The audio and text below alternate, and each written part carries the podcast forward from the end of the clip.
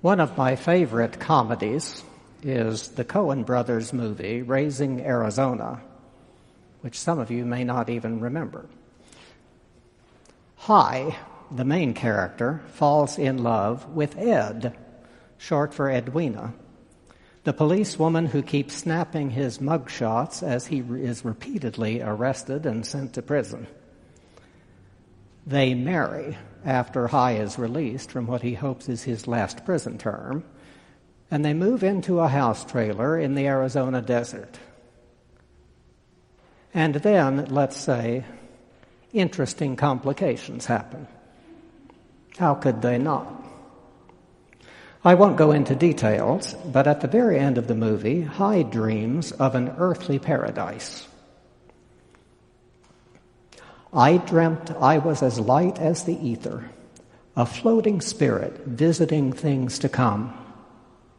I saw Ed and me as an old couple being visited by their children and all their grandchildren too. The old couple weren't screwed up, and neither were their kids or their grandkids. And I don't know, you tell me. This whole dream, was it wishful thinking? Was I just a fleeting reality like I know I'm, was I just fleeing reality like I know I'm liable to do? But it seemed real. It seemed like us. And it seemed like, well, our home. It was a land where all parents are strong and wise and capable, and all children are happy and beloved. I don't know. Maybe it was Utah.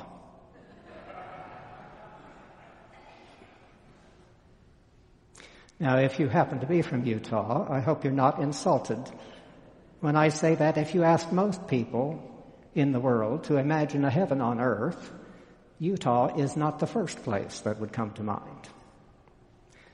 Even Latter day Saints believe that the New Jerusalem will someday be centered not in Utah, their current headquarters, but in Independence, Missouri.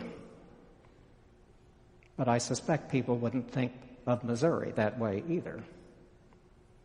Nor, of course, would they think of Indianapolis. All of these places have some wonderful things to brag about, it's just that none of them comes to mind when you dream of heaven on earth, unless your name is Hi, I guess. In one of today's parables, Jesus seems to have had a sense of humor not that different from the Coen brothers. He didn't mention Utah, but he came up with a suggestion just as ludicrous. What's the kingdom of heaven like? Let your imagination run wild. This time, think of a mustard plant. Think of the greatest of shrubs.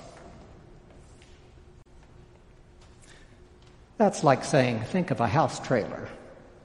Not just any house trailer, but the greatest of house trailers. Maybe a triple wide house trailer a triple wide house trailer just might have appealed to Hi as long as it was in Utah. But most people would prefer something more grandiose. The same goes for the greatest of shrubs. I've looked at pictures of mustard plants. They look like goldenrod, and they're about the same height at their tallest.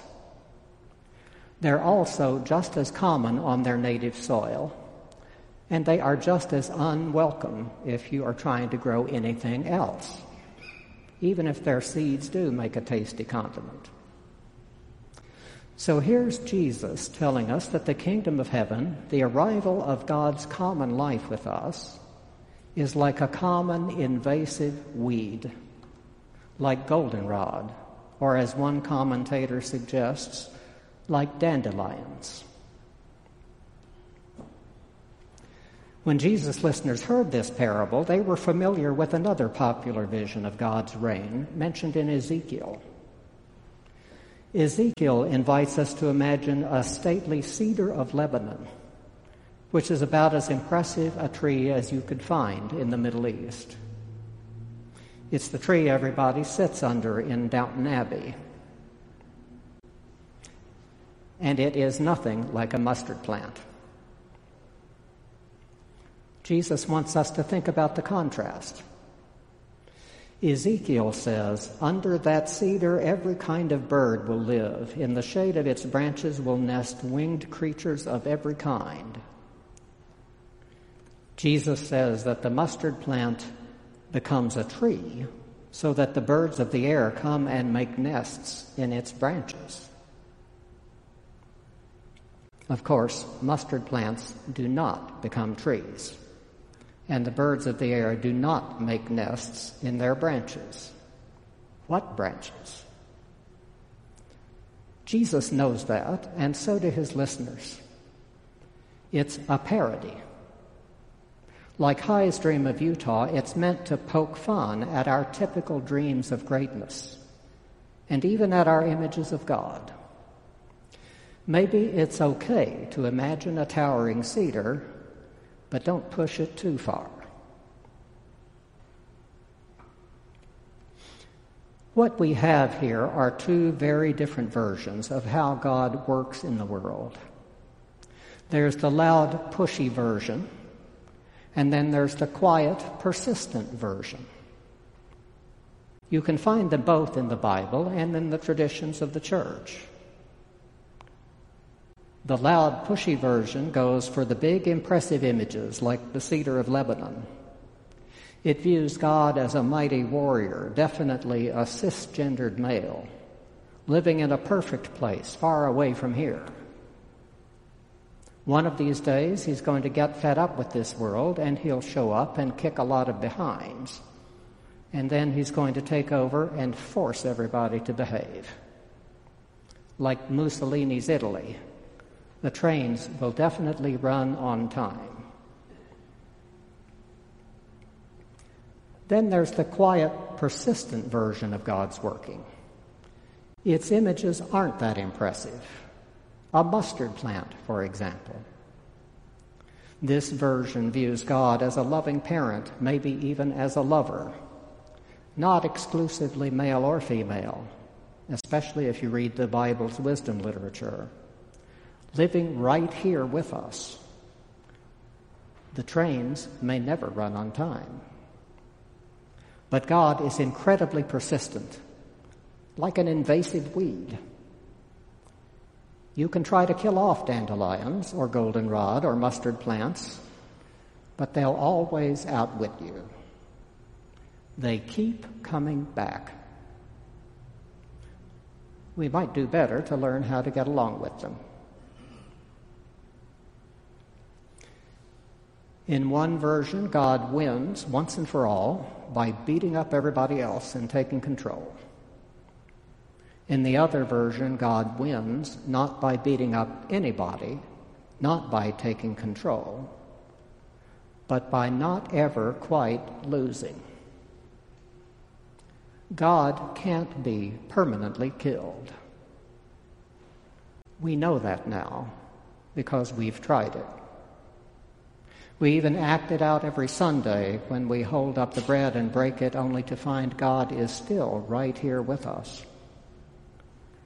So, since we can't learn to get rid of God, we might do better to learn how to get along.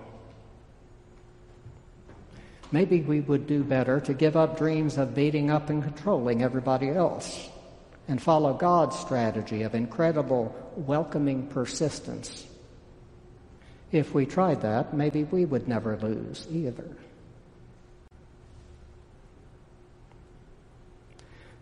Now, it's pretty clear that over the centuries, the church has been more attracted to the loud, pushy version of God's reign. When early church leaders thought they had a chance at a Christian empire, they took it. When empires started disintegrating, some have still tried to enforce their own peculiar visions of a Christian civilization through legislation. Too many are still trying, though it never really works. Enforcing faith is like trying to get rid of dandelions.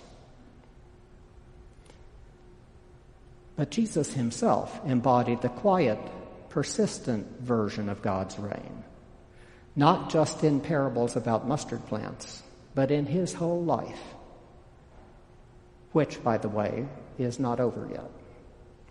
Because that life is still embodied in the likes of us. More than just us, to be sure, but embodied nonetheless. Our creeds hint at this, but they only scratch the surface of what it really means. N.T. Wright is an English bishop and an influential New Testament scholar. He's also a card carrying conservative evangelical, which I could never be. Well, not anymore. But once he said something downright radical. A student cornered him and asked, Is Jesus God?